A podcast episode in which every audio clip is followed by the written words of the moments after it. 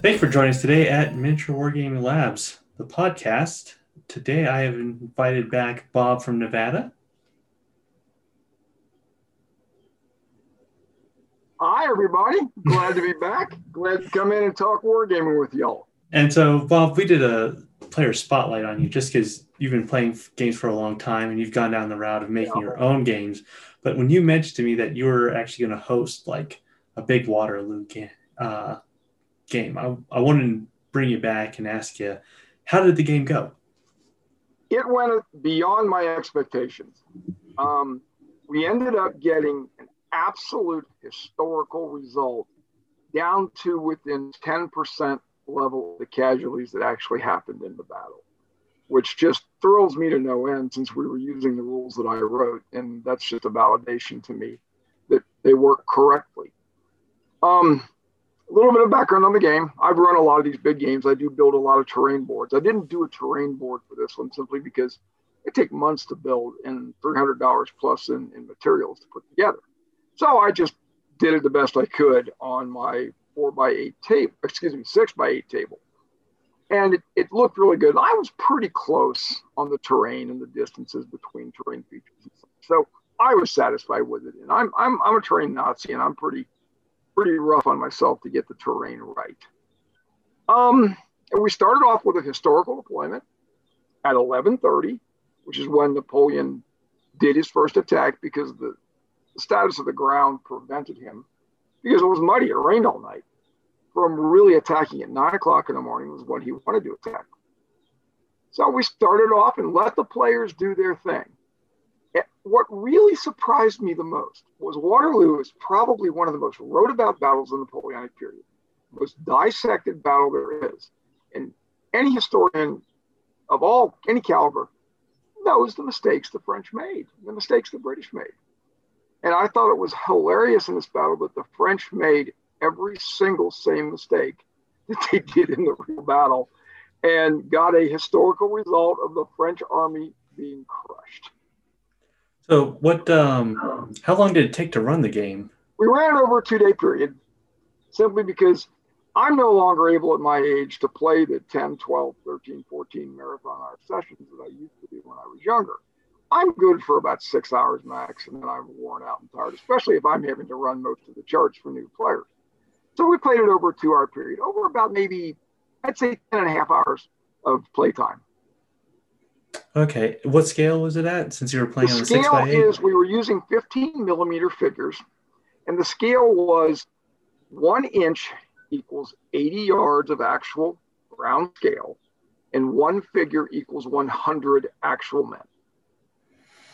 men. Now, did you take the job of the referee, or did you play on a side? Okay. No, I did not play on a side, although I did move some of the Prussians just to help the Prussian player move the troops when they came in.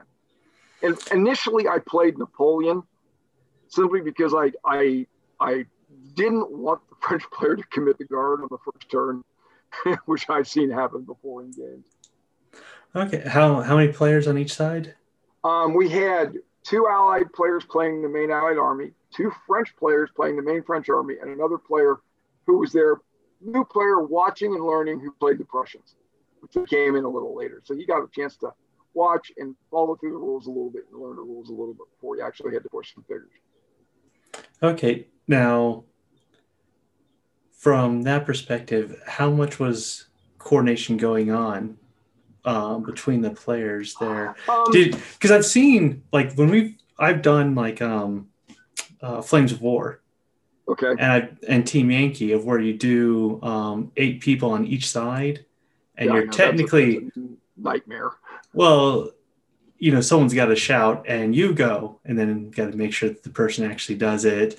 But it comes down to the issue of where it doesn't matter if there's 8 people on each side. You're just facing off against the person straight across from you. I mean, you might shoot a guy who comes too close to like your T60s, but there's no real coordination because why? I mean, you're faced off with the guy you're going to fight. Well, in this game, I allow the players to talk freely among themselves because in the rules I use, I have built in command control. where granted the player has a helicopter view of the battlefield and he can see everything happening, but his avatar, who is the figure, say for example, is Wellington, his avatar on the field has a command rating and he can do X amount of orders per turn based on his command rating until he fails one. So the command control is vitally important to the rules because I put a time factor in it. For example, Wellington wants to give an order to Uxbridge to advance his cavalry. And Uxbridge happens to be 23 inches away, which at 1 inch equals 80 yards, that's a pretty good distance. So with that time factor, Wellington issues the order, you measure the distance to the command figure, and that comes in with 4 time factors, okay? During the course of the turn, at the phase where it comes into the divisional commander phase, he gets to roll off those time factors.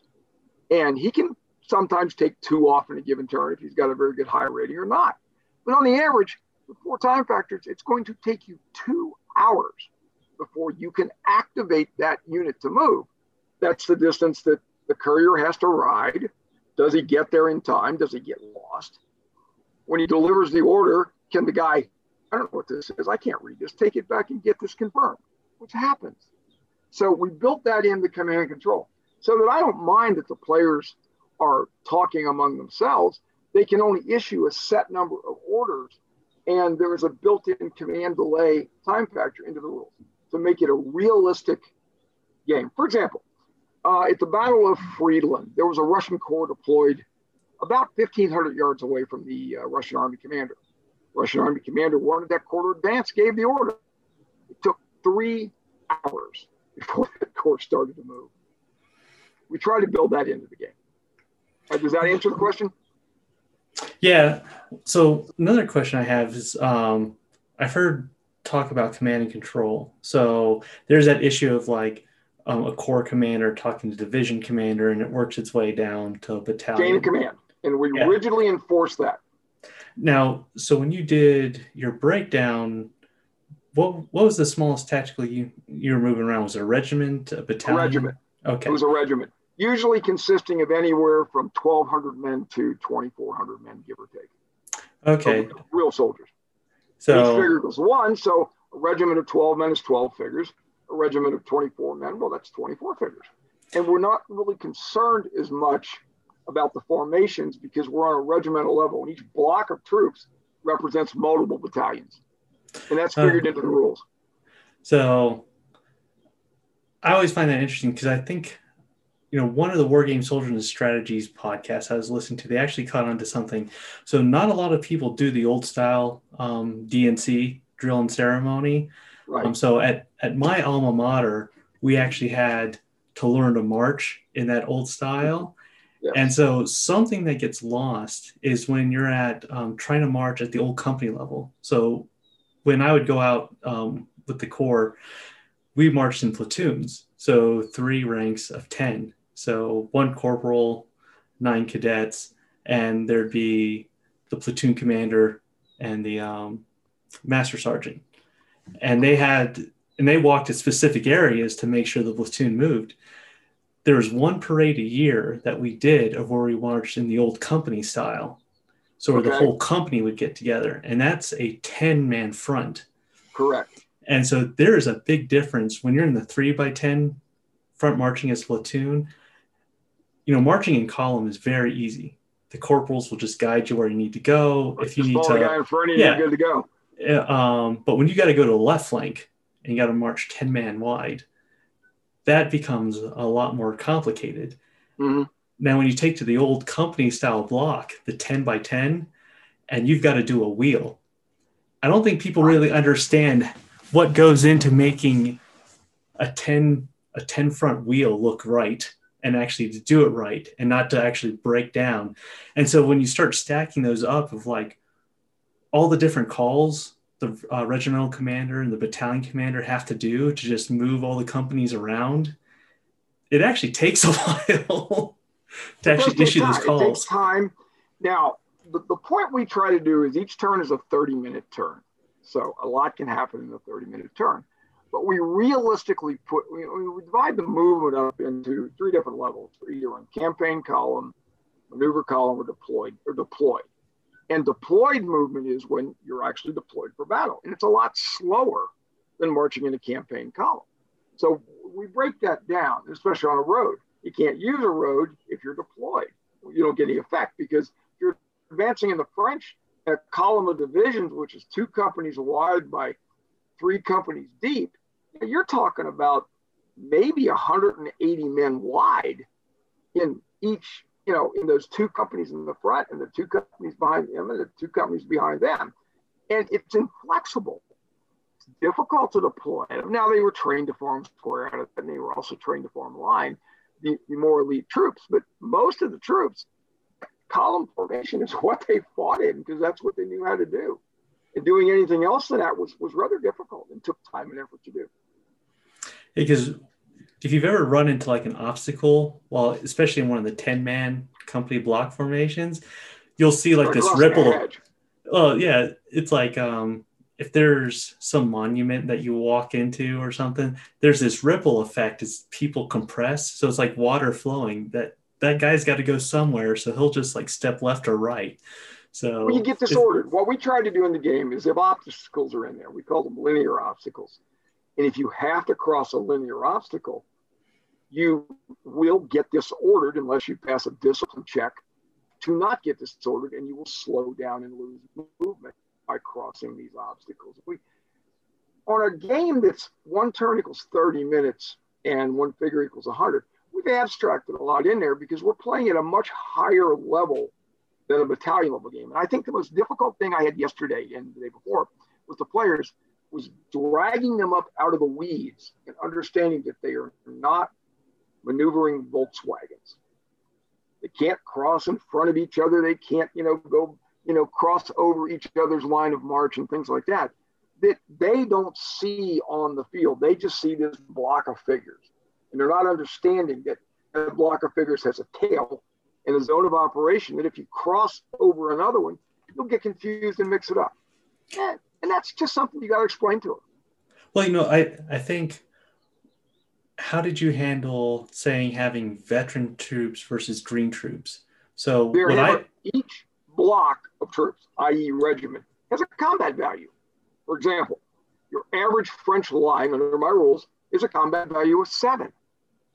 The old guard are a combat value of 14. British infantry are a combat value of 8. British guards are a combat value of 10. So for example, we have different charts. French line of 7 meets a British guard of 10 in an attack in normal terrain. The French are rolling on the chart at a -3. So they have to roll a lot better to achieve a result that they would have a better opportunity if they were fighting against another 7. And that's how we validate more veteran troops, and Dutch-Belgian militia were 5s. So we rate everybody in a rating so that you can understand who is a superior, more disciplined elite force. Well, so that's the thing I found, when we would do marching in parades, is the new cadets weren't allowed to integrate with the upperclassmen. They were kept in their separate formations until 4 months in. Then they could march with us. And so there's actually I found there's a mentality of you learn how to respond to the commands. So there's actually a situation where I had to put on the officer Shaco and the belt and carry the sword. And I kept on asking the other cadet officers, how do I do this? You need because I was officer of the guard one day, and we have this special little parade we do for that. And it's can you give me the printout? And said, oh, you'll be fine. Just do this, this, and this. I really need to memorize this. And they're buddy? Well, they said, but James, you've been on the other side for 4 years, marching out the gate, marching in the gate. It's but and I messed it up. So I missed a step. And, this is open ranks, so everyone's spread out. I forgot to close them back down and march them back in the gate. And so we got dinged on that by the TAC officer. But what I explained to him is you realize I've been a cadet private for 4 years. I'm not actually paying attention to what you're doing. I'm paying attention to what I'm doing. You say right shoulder arms. I know where the rifle goes. in the big picture of things, I am in another world right now. I'm thinking about other stuff. You're saying. When I was in college in ROTC, I was a member of the Pershing Rifles. So I did drill team, I did drill organization, and I can march the company and platoon and everything like that. That's a whole different animal. But in the phalanx, the thing that I found about the Waterloo game that I really, for me, from my standpoint as a historian, liked the best is we actually recreated the British cavalry charge, and it rode forward. It was on the other side of La Hassan instead of against the Arlan, and it destroyed two French divisions that had been shot up by fighting against the British and taken up and drove them off the field in one turn, just like the British heavy cavalry did in the game. And I thought that was just phenomenal. I mean, that's you know, that's good for my soul. I couldn't even imagine how you do a cavalry troop, like the drill that you need into that, because. Well, once it's cavalry and Napoleonic is very interesting. Everybody thinks they're all in these neat lines and lined up shoulder to shoulder, you know, and that. Once the order to advance was given and charge was sounded, they just came forward as a block of a mob. And then it turned into a cavalry scrum, and horses have wills of their own. And the thing we try to simulate in the rules I'm using is that cavalry has a finite limit to how long they can fight, because the horses get blown, they get tired, and they're now next to useless. So we rate every major formation, i.e. division, that has a formation cohesion level. And as things happen, as charges happen, you deduct that formation cohesion level, and that's something that you add into the combat value when you do it. So the lower that gets, the less effective they get.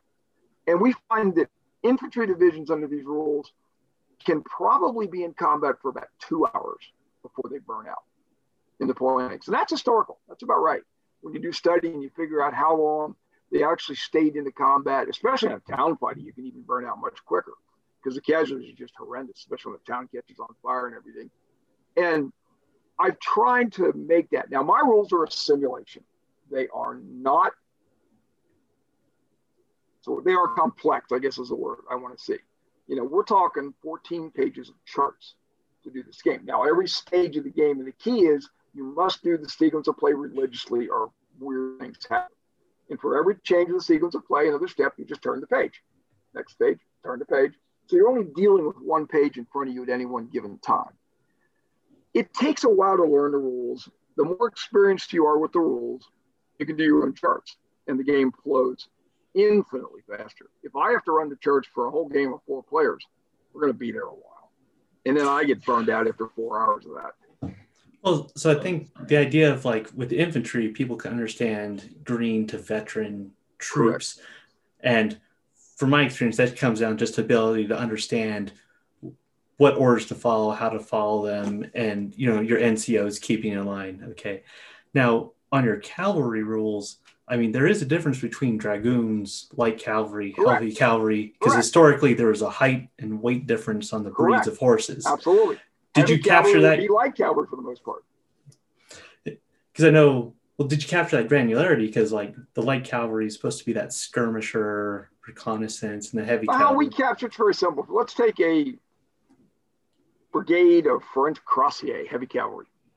We have two factors. We have a combat value rating and a letter number that equates to their ability to pass discipline checks, maneuver, and do more commands, you know, of keeping formations and things like that. So the higher letter, they're much better at passing a discipline check when a discipline check is required to A, stop charging and recover, or B, to charge. And the number rating, for example, we rank French cuirassiers in 11, and I'd rank your average chasseurs, which is your average little line cavalry, at 7. So in a combat, you'd add the 11, or the +4 over the 7, and he's fresh, he's got a 4 formation cohesion level, so he becomes a 14. And even if the chasseurs are fresh, they become an 11, you know, or a 7 and a 4 is an 11. So the cuirassiers are 3 higher on the chart, and normally will beat up on lighter cavalry. And that's how we handle that. And it works pretty well. Well, I mean, because I imagine that, I think it's very rare that horse on horse actually hit each other, but you know, you got a couple hands on another horse, you'll knock them to the side. And it's in the crossier. They're wearing breastplates and helmets. An average chasseur is wearing a cloth jacket and a felt Shaco made of maybe of leather. There's an advantage, and the crossier's got a very large, straight broadsword, and the chasseur's got a lightsaber. In a boot-to-boot fight, that crossier's a lot tougher because he's a lot harder to kill. He's got armor on. Yeah. And we try to rate that by the things. And I'm incredibly knowledgeable of the period. So I'm able to look at the different qualities and give them a rating and just keep the ratios consistent throughout the game. And in fact, in the rules I wrote, I actually wrote an addendum to them that rates every type of cavalry, every type of big infantry unit type by year of the Napoleonic War. And you can break it into, you know, maybe that 4 or 5 different periods. You know, 1801, 1805, 1806, 1809, and so on. And we rate them in that period. So it keeps within a historical standpoint. And that's something that the rule designer has to do, because your average person who maybe only marginally knowledgeable of the period might have a hard time doing. So at a certain point, do you have the Scots Greys like on the table will fold like a cheap suit? Absolutely. Scots Greys are on the table. They're part of the household brigade. No, excuse me, Union brigade. I'm sorry, part of the Union brigade. And yeah, in fact, they performed absolutely miserably in this battle, to tell you the truth. They covered themselves with not glory. They made one charge, and they just kind of rode up, made a charge, attempted to rally, but of course, being British cavalry, that was an utter failure. They kept on going and rode right into the front of a French grand battery of 64 12-pound guns. It wasn't good for the regiment. No. We haven't talked about artillery. How did you handle artillery on the table? Artillery, what we do, for example, since it's a higher level game than a battalion level game, we can amalgamate batteries. We call them stands of artillery. Stand of artillery has 4 gunners and a gun. Let's say it's a 12-pound battery. Every figure on that stand has 3 points. If it's a medium gun, 6-pounder, every figure has 2 points. If it's a 9-pound battery, well, kind of halfway between, we just give the stand of 9-pounders an extra 2 points. You have 2 points per stand with an extra 2 points. So based on your number of points, and it makes it very much easier. Hold on. For example, I'm just going to flash this. I'm not going to show it. This is the artillery chart. I don't know how well this can be seen, but this number thing up here is based on the die roll, based on the number of artillery points you have, and there's a casualty number in there. So, for example, I have 12. Let's say I have 3 stands of artillery, 12-pounders. That gives me 36 points. I can take that 36 points and break them up as 2 rolls of 18 on the 15 to 18 table, and then you have a result based on your roll, based on the modifiers, the nationality modifiers of French or the terrain effects of whether there's mud, there's a minus to your roll. You get a roll. And in that cross-reference of the roll, you get a number of hits that you have applied to the other unit. And it seems to work fairly well. And it makes it so that we've abstracted the artillery to a point where you're using points instead of actual guns.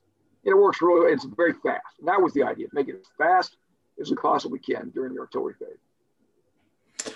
Oh. These rolls I had, I wrote these 25 years ago, and they've had 25 years of play testing. Well, so let me ask you, if someone wanted to get into Napoleonic wargaming, okay, how would you go about doing that? What would you recommend? Because I know if I just Google it, like knowing what I know now, like just off, you know, playing Games Workshop, Warlord Games, I would know, well, there's Warlord Games has a 28 millimeter, or I could go to like, Too Fat Lardy's has Sharp Practice. That's all I'm really aware of. But how I recommend a player who's new to Napoleonics, doesn't know a whole lot about the period, go into what I call the beer and pretzel style of gaming to get somewhat used to the period. So you can understand that, oh, this is a line infantryman. This is a guard infantryman. This is a chasseur cavalry. This is a cuirassier heavy cavalry. So you can understand what the figures are. And some rules, for example, Osprey makes a set of rules called Rebels and Patriots. And they make another little higher set of rules called Black Powder. Very good way to get into that gaming. And you don't necessarily have to use 28mm figures. You can 15mm figures. And the scale doesn't matter as long as you're consistent. 15mm figures are cheaper. You can buy more of them. But getting into that, just to push the letter around a little bit, to get a general idea of how the game works. And that's a good start. And by getting that start and getting your interest up a bit, then you need to go and do a little reading and a little research. And believe me, there's a lot more books out there by 1,000 than ever were when I first started. When I first started doing Napoleonics, the first book I read was Chandler's Campaign of Napoleon. In fact, hold on for a minute.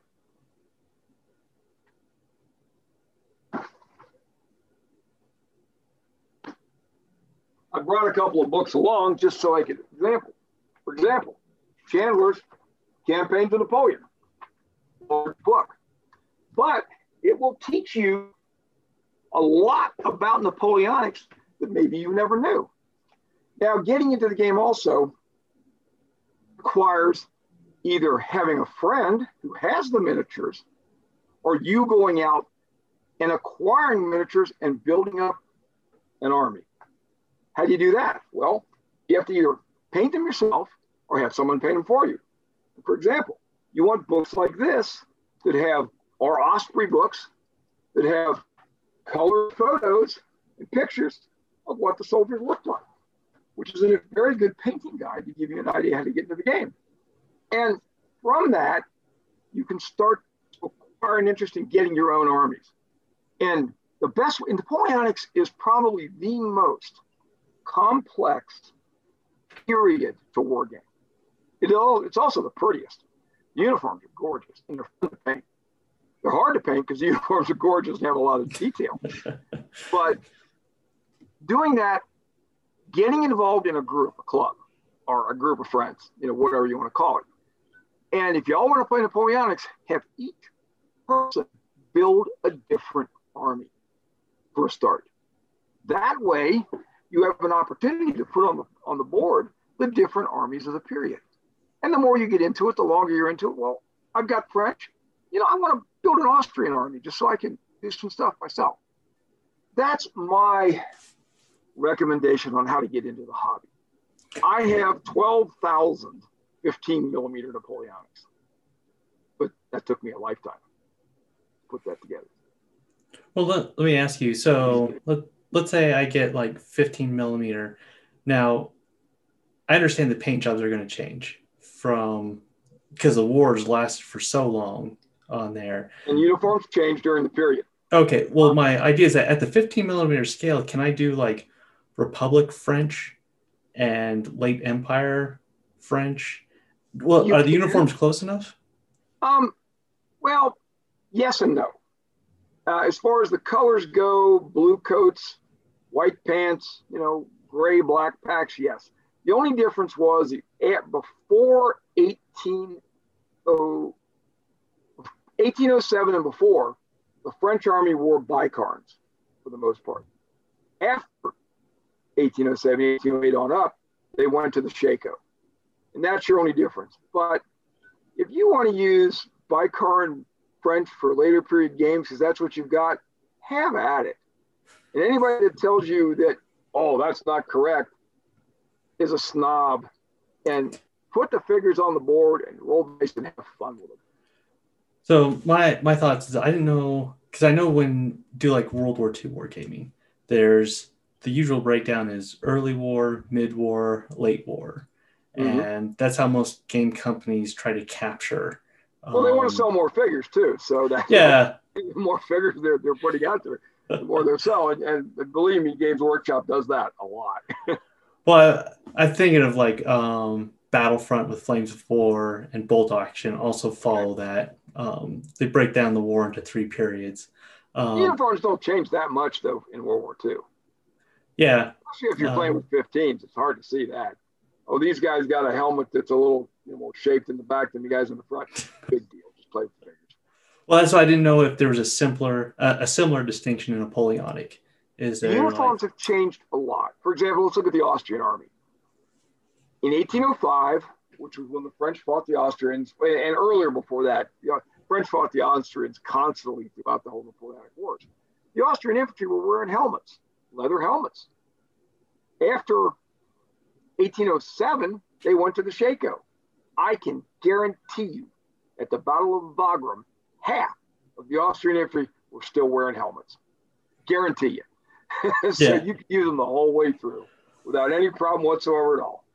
Well, that's that's a common thing you see on when they do period pieces on television. No mm-hmm. matter what, it's like they open up a catalog from 1966, and they make everything look like a catalog. And it's even today, you can go to offices with furniture from 20 years ago. So Correct. It's any point in time you pick, you need something from 30 years ago, because it's going to hung around because it hasn't fallen apart yet. Of course, and Hollywood's pretty awful at getting historical accuracy done.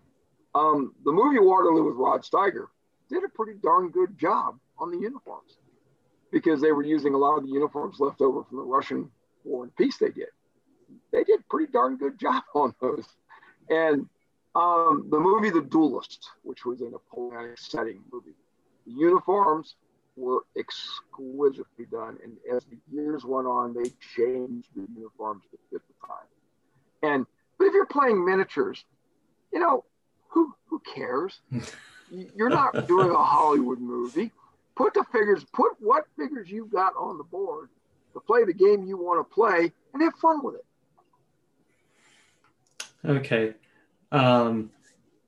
so I think a lot of the bigger war games where you're trying to play at a division brigade level, use 15 millimeters and you do an abstraction.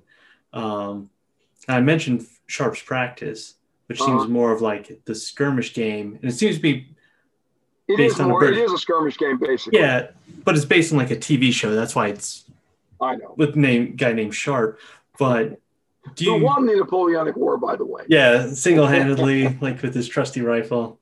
No, I've often said, when I write my definitive novel, which is never going to happen, the Napoleonic Wars, my French hero will stride forward across the battlefield and stride across this dead figure of a British rifleman. He will reach down and rifle the man's pockets and pull out a watch, and on the watch will be the word Sharp. Put it in his pocket and move on. I'm sure when we do the American version of Sharp's Rifles, it'll be like Rat Patrol, of where it'll actually be he'll be an American in reality. Yes, of course. But yeah, there's three levels of games, and you hit upon it. There's a skirmish level game where you don't need a lot of figures to play a skirmish level game, and it's a great way to get into the hobby. Then you move up to what I call beer and pretzel level game, where you're having small units of 12 to 15 figures and maybe having 8 to 10 units per side on the game. Game's over in 3-4 hours. You all had a good time. Go drink beer. You get up to what I call a battalion level game using 15 millimeters. There's a lot of those out there. Empire, Legacy of Glory, Shaco, innumerable numbers of games that fight the unit as a battalion. And your limitations are, you're not going to fight Waterloo on a battalion level inside of 40 hours of play and a dozen players on each side. So you're limited to fighting smaller actions or parts of a larger battle. I like to do the larger battles. I gravitated from those battalion level rules and games to the larger set where I want to fight the whole battle, where I want to fight Waterloo, where I want to fight Borodino. I want to fight Wagram. That's a monster game, more monster than Borodino. Or I want to fight different Austerlitz. You just keep naming the battles that you want to do. I want to do those and see if I can recreate history. Oh, so I think that's a good place. So Waterloo is like your pinnacle when you're doing Napoleonic gaming. Of course, it's like, the most detailed written about battle there is of Napoleonic Grid whatsoever. Is there a Napoleonic campaign, like if someone was starting out and they bought like a copy of Black Powder, okay, and they said, you know, I'm not ready to do, you know, multi-divisions, cores against each other. Sure. Is there a campaign you'd recommend out there? Like if you say what, like something small. I mean, because I'm thinking something like the Spanish. I mean, the Spanish would be. Spain had smaller armies in it, and you could do a campaign. Now, there's two ways to do a campaign, and the most exquisite way to do it is, and it takes a lot of people. I call it an play-by-email campaign, where you have two people who are the moderators of the campaign. Everybody in the campaign's been given a map. Everybody in the campaign's been given an order of battle they have. And you do your orders by email to the dungeon master. Let's use that for a word. Who's running the campaign. And then he'll send an email back to you with what you've seen, what you've done. And then when a battle happens, you get together and fight it out. And it puts a tremendous amount of fog of war in the game. And I've only done one of those in my life. And I think I had more fun doing that than I've done anything else in any kind of other campaign. The other type of campaign is, let's do the Waterloo campaign, for example. You fight all the historical battles that happened in the Waterloo campaign and see if you can do better in each battle. Then the other type is, let's say the Waterloo campaign again. You start out with the armies maneuvering, and then you fight the battles as they happen, seeing if you can resolve. You may not get to Waterloo. You may not fight at Ligny. You may have other battles along the way. And then there's smaller campaigns. I'm a division commander. I have a division. And I am involved in a campaign, but we only fight out the stuff that my division actually gets into. So if I'm maneuvering and I run into an enemy division, we do a divisional game. And that's a way to do a smaller game. And what campaign would I recommend? That's a tough question. Waterloo's a good one because it's knowledgeable, orders of battle-wise, and people know a lot about it, and there's a whole lot of articles and books written about it, so it's very easy to do the research to find out.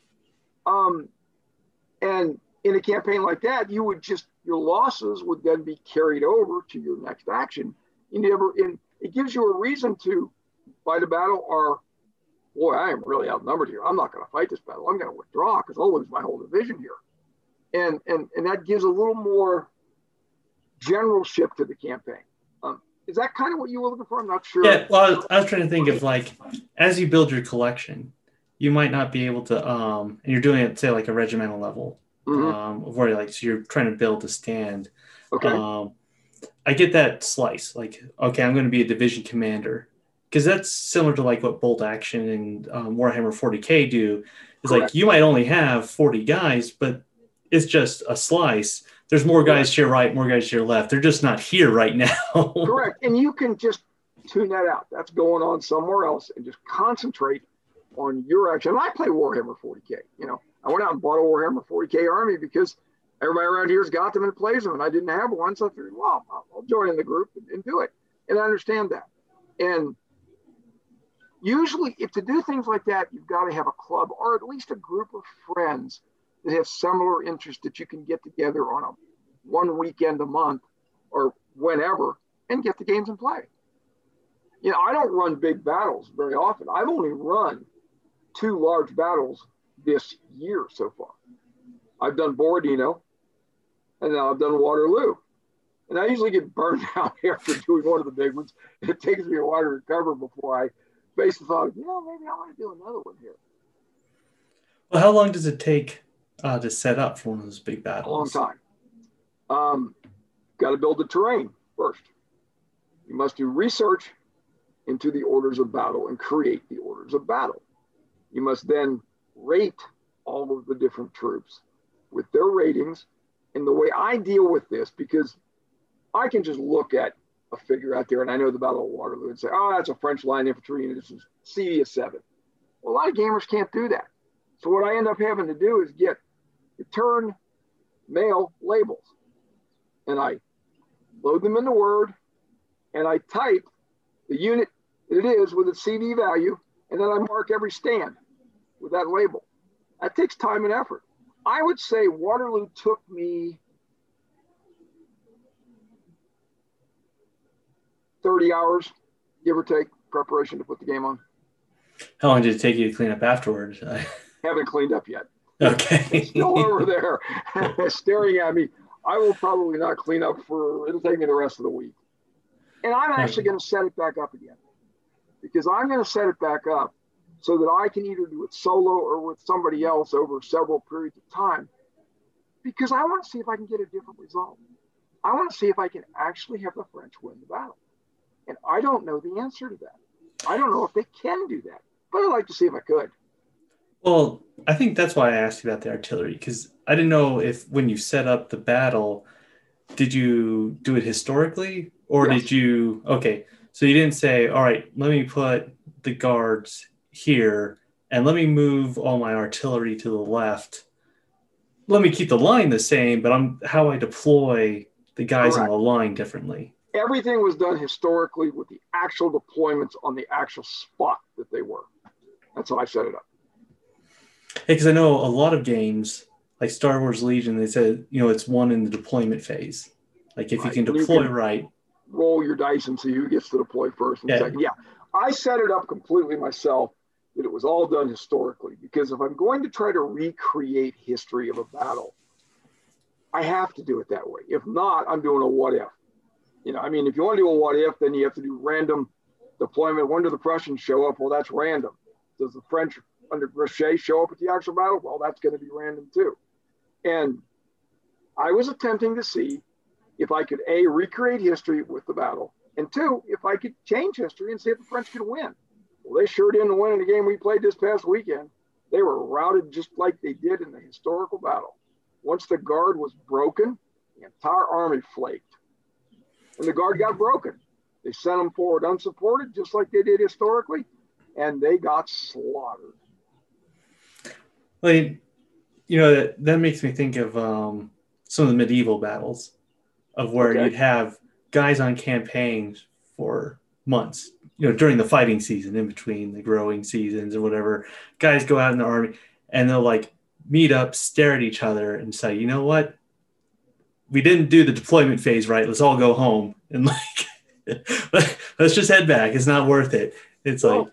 For example, let's take a medieval battle. Let's take the Battle of Agincourt, which is, people are pretty familiar with that, where the French, with large superiority of mounted cavalry, fighting a sick, depleted English army. In fact, dysentery was so rife through the English army that a lot of the soldiers did not wear anything below the waist, because they had to defecate while they were standing there in line. Now, that sounds disgusting. If you could imagine the stink, the smell of an army of 8,000 or 9,000 men, with maybe half of them with dysentery.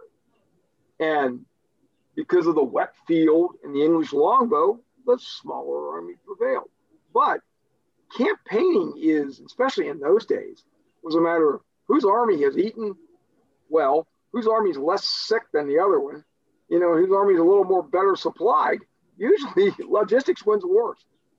Well, I think, what's the saying? Novices talk about tactics. The other one, something talks about logistics, because there's the two. And that's true. Logistics wins, you know, tactics, strategy, elan, and discipline win battles. Logistics wins wars. Well, I think there's the two great books, Supplying War and Logistics in War. Yeah, Supplying War is really good. Excellent book. And, you know, I think he dedicated a whole chapter to Napoleon. Mm-hmm. And, like, the war. It's been a while since I've read it, but yes. Yeah, so... Before Napoleon, it was, where did you locate your the garrison houses? Because the garrison was all the food was. Your supply depots and your arsenals where you had your food. Well, do you know why one of the reasons in 1812 the French army were so decimated on the retreat from Russia? One was the winter was a big effect. But two, when they advanced on their route to Moscow, they stripped the country bare by foraging. Unfortunately, when they retreated, They retreated along the same route they advanced, which they had already stripped bare, and there was nothing there for them to steal, eat, or forage from.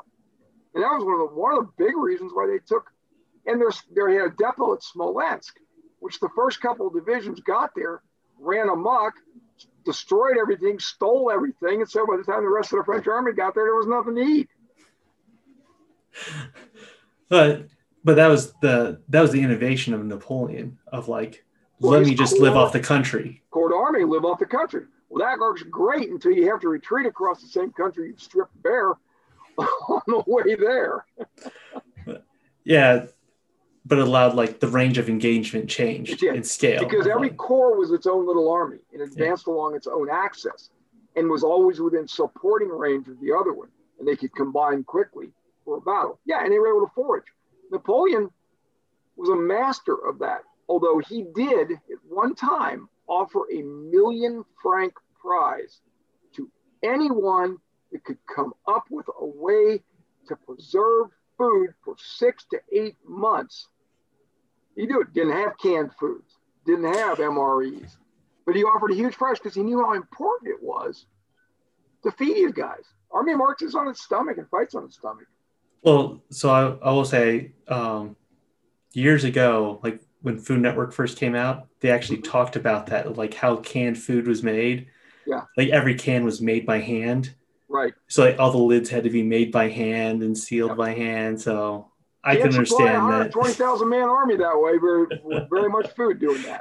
It costs $100 to make that can of food right there. You know, and that was just it. Napoleon was desperate for a way to supply his army with a rentable, non-perishable food source that they could drag on their wagons and bring along with them and issue out as rations to the groups of to the soldiers. And they never really got that down pat. You know, each regiment had its own bakeries and things like that, but you got to have flour to make bread. You know, and the army moves on its stomach, and that's always been a reality. Well, could you see that in a campaign system? Sure, absolutely. Because you could carry those modifiers into the game there. Sure, because an army that's not well supplied, all their combat values would drop. Their formation cohesion values of the units would drop. And you'd do that, say, well, you guys aren't well supplied, so we're going to degrade your army's effectiveness because you're not supplied very well. And you do that in doing a campaign. We also have to have somebody that runs the campaign that does that. My good friend, Matt Delamater, who is my co-author on my rules, and my editor who's taking forever to get anything done, has written a campaign set. It's very good. And it takes all those different things into effect. Well, so let me ask you about your rules. Any idea, like how long of a rule set is it? Like how many pages? Yeah. How many pages there? I think it's about 90 to 110 pages long, I think, last time I looked. The actual written rules. There's 14 pages of charts that you need to play the game. And that sounds like a lot, and it is. And you need to take a while to learn it. But as I said, each phase of the game, each sequence of play has a phase. And on that phase, you have a little binder in front of you. Binder. In each phase, you turn the page. Next phase, you turn the page. So you're only looking at one page at a time for the phase of the game you're going on. So it makes it a little simpler. Now, getting people to learn that and do that takes a while. I estimate that it takes 4 times playing the rules before you can really reliably run your own charts without help. It just takes time to train people. And the more they learn, can run their own charts, the faster the game's going to run. When I don't have to sit here and have 4 people playing and run the charts for every action that's going on the board, that slows things down horribly. You know, we can speed it up a hell of a lot if the 2 guys are running their own charts against each other. The game goes 3 times as fast, actually. Well, and that's the variation between that's the variance between the beer and pretzel game and the higher ed simulation games And I love beer pretzel games. I love to have an afternoon 3 or 4 hours to play a game and a beer and pretzel game. I love to do that. Simpler the better sometimes. Yeah, because I know Lou, I've lost a lot of time on table lookups there. So absolutely, I know, and it's I can do them in my sleep with my eyes closed. You know, people I'll look at the comments and say, oh, you're a +3, you're a +4, roll the dice. You know, but then I wrote the darn things, and I've been playing these things for 25 plus years, maybe longer. I've been playing Napoleonics ever since I've been in college, and I'm 67 years old. So I know the period. I've been selling Napoleonic figures that I don't need out of the collection because I can't put, you know, I have 3,000 figures of Russians, and my scale of 1 to 100, I can't put that many Russians on the board in any one given battle. So I've been selling some figures to guys, and they're new to the hobby, and they can't just look at the figure and say, oh, that's a Russian's Pavlov Grenadier. That's what I do when I sell the figures. I write a little code on the stand for them and put a little page in there that says, okay, N25, well, that's Pavlov Grenadiers and things like that, and they really like that. They really enjoy that. And I've got guys, and as I said, it makes it easier on my wife, because when I die, she's going to have to figure out what to do with this collection. Hope to God she doesn't sell it for what I told her I paid for it. So You never know. You might get the Viking burial, like buried in your miniatures and set on fire. Oh, Christ. Yeah. Sell them to somebody else. At worst, give them away and let somebody else enjoy the hobby a little bit. No, I understand. I have to do that with my BattleTech mechs, like right on the bottom, like what era they apply to and what variant they are. So right.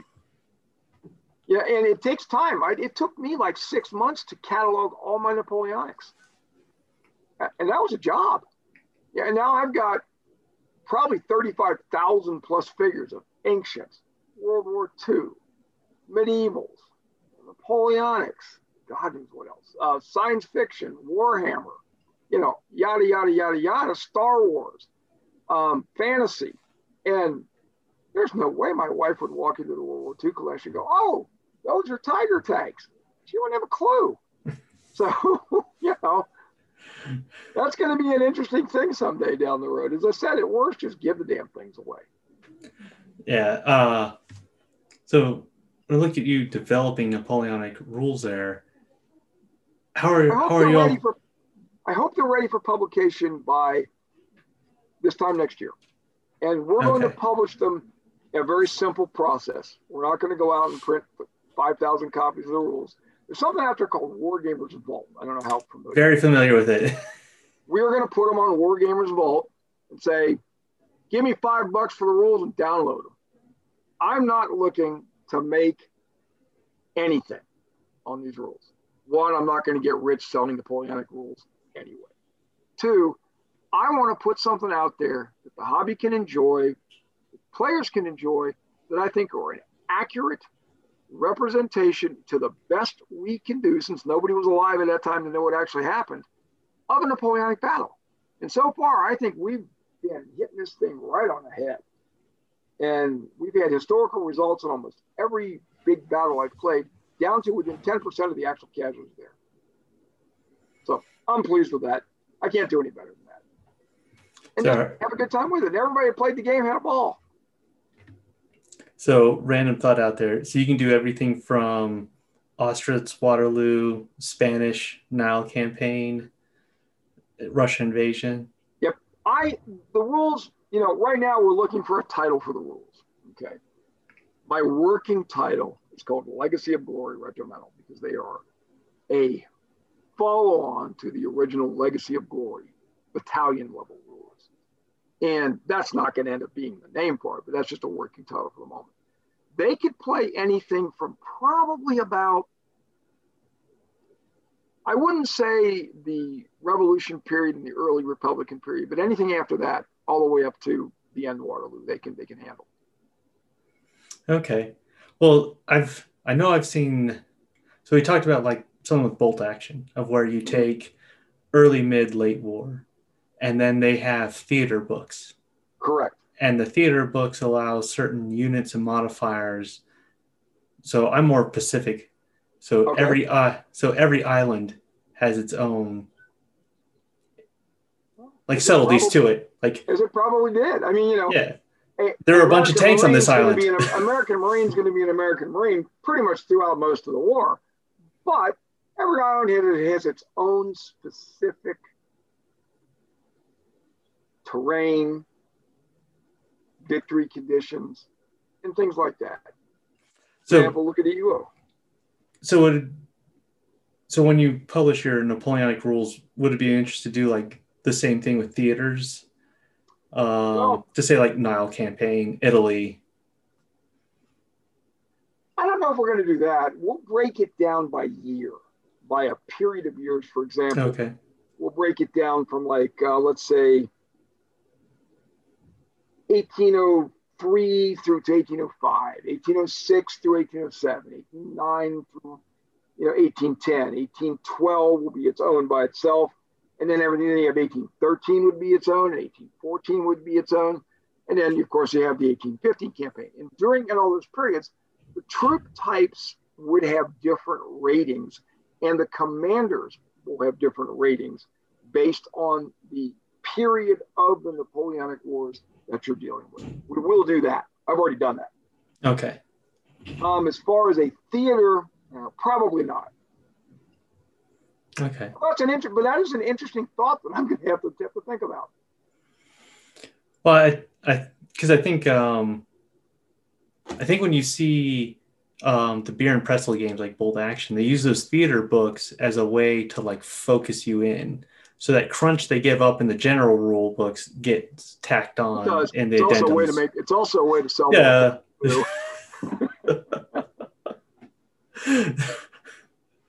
Unfortunately, you know, that's the reality. Yeah, and don't get me wrong. I'm not opposed to that. I like these people to make money. The more money they're going to make doing it, the more stuff they're going to put out, and that's good for the hobby. I mean, you look at you look at Warhammer 40K. It just came out with what, 9th edition, I think. Yes. Yes. And do you need to do a 9th edition? Did they make enough changes? I don't know. I haven't really had a chance to really go through it that much. But most everyone else is probably going to go out and buy it. There'll be a lot of grumbling about things. Oh, they changed my favorite army to this and that. But just roll dice and have fun. Well, you don't worry about that and say the guard regiment used to be so good. now it's horrible. No, I don't care. Because like anything else, there's a balance to things.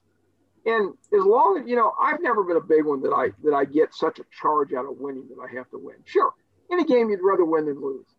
But I have so much fun just pushing the figures around, rolling dice, and sometimes enjoying awful things that happened in the battle. You know, you go, oh my God, that entire regiment was massacred by that grand battery. Wasn't that cool? Yeah. That's the fun of playing the game. We did the Battle of Ligny. Oh, I haven't done it in a couple of years, but I have the boards for Ligny, so it's easy for me to pull it out and do it. At one point in the game, the village of Saint Armand, which is down on the rivers, gets taken by the French. Well, the Prussians have a division sitting up on the hill, and they know they have to go back down and take that village back. So here comes a turn. Division comes marching down the hill, turns its flank to the Guard Grand Battery to assault the town. Well, in one turn, the Guard Grand Battery, due to enfilade and firing down the flank, kills 2,000 of that division. And that was cool. That was cool to watch that happen. Well, you know, I think that's something that gets lost is like the weakness of marksmanship of rifles, but artillery. Your effective range with a smoothbore Brown Bess British musket was about 50 yards. That you could expect that you could hit a target at that range 3 out of 10 times or 4 out of 10 times, maybe 50%. Beyond that, everybody is lined up in a line, firing lead down that direction. And you may not hit the guy you're aiming at, but you may hit the guy 4 people down. It's a matter of lead down range. And most troops didn't even fire their muskets very often.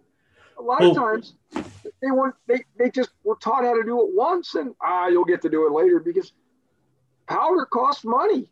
We're not going to waste powder to get you guys out to a range shooting. You know, I got to have powder for the battles. Well, it's one of those things when you actually look at like the probability charts of like number of rounds per square foot and like casualties resulting, it's like, you know what, we might as well just run up there really fast and stab them. This isn't working. Actually, that was most armies of the Napoleonic periods. Theory was to close with the bayonet. And by force of will and force of your impetus, force the other guy to break and run. The British were one of the few armies that actually did practice shooting, and they were deployed as a standard in a two-rank line. The French fought in column, rarely ever deployed to fight in line. And as the later the period goes, the less trained the French became, the less able they were able to do that. Now, for example, where they could do it was at the Battle of Austerlitz in 1806, when Marshal Davout, with about 35,000 men, crushed a Prussian army of about 62,000 and actually double enveloped them with outnumbered 50%, if you can figure that out, because the French infantry under Davout were so well trained. They could maneuver into column, into line, into square, back to column, back to line, like clockwork. And they were able to crush the Prussian army, who could only fight in line at that period in 1806. And that the better trained troops can do that. But as the armies go, like in 1813, you know, the French conscripts were called Marie-Louise conscripts. These were, you know, 16, 17-year-old boys that were drafted, had no training, and were trained on the march. Well, guess what? They didn't know how to do a lot of that. They put them in column, taught them how to march and fight in column, and that was it. They could barely farm square. And that's how it worked. The better trained troops could maneuver and do a lot more, but you're right. You're limited by the effectiveness of the weapons. The muskets of the period were over 50 yards. Next to worthless to hit an actual aim target. But a lot of lead down range does hit something. Scatters around. All right. Well, I think we'll close it up there on that. Super. I really enjoyed talking to you guys. Oh, thanks for telling us about your Waterloo campaign. Let us know when you're doing another. I will. It's going to be a while before the hard of all the work I put into this. We're off, so I can have the motivation to do another one. Well, thank you, Bob, and thank you for listening to this episode of Miniature Wargaming Labs podcast, and we'll see you next time. Super, great. Thanks, everybody. Go out and push lead around.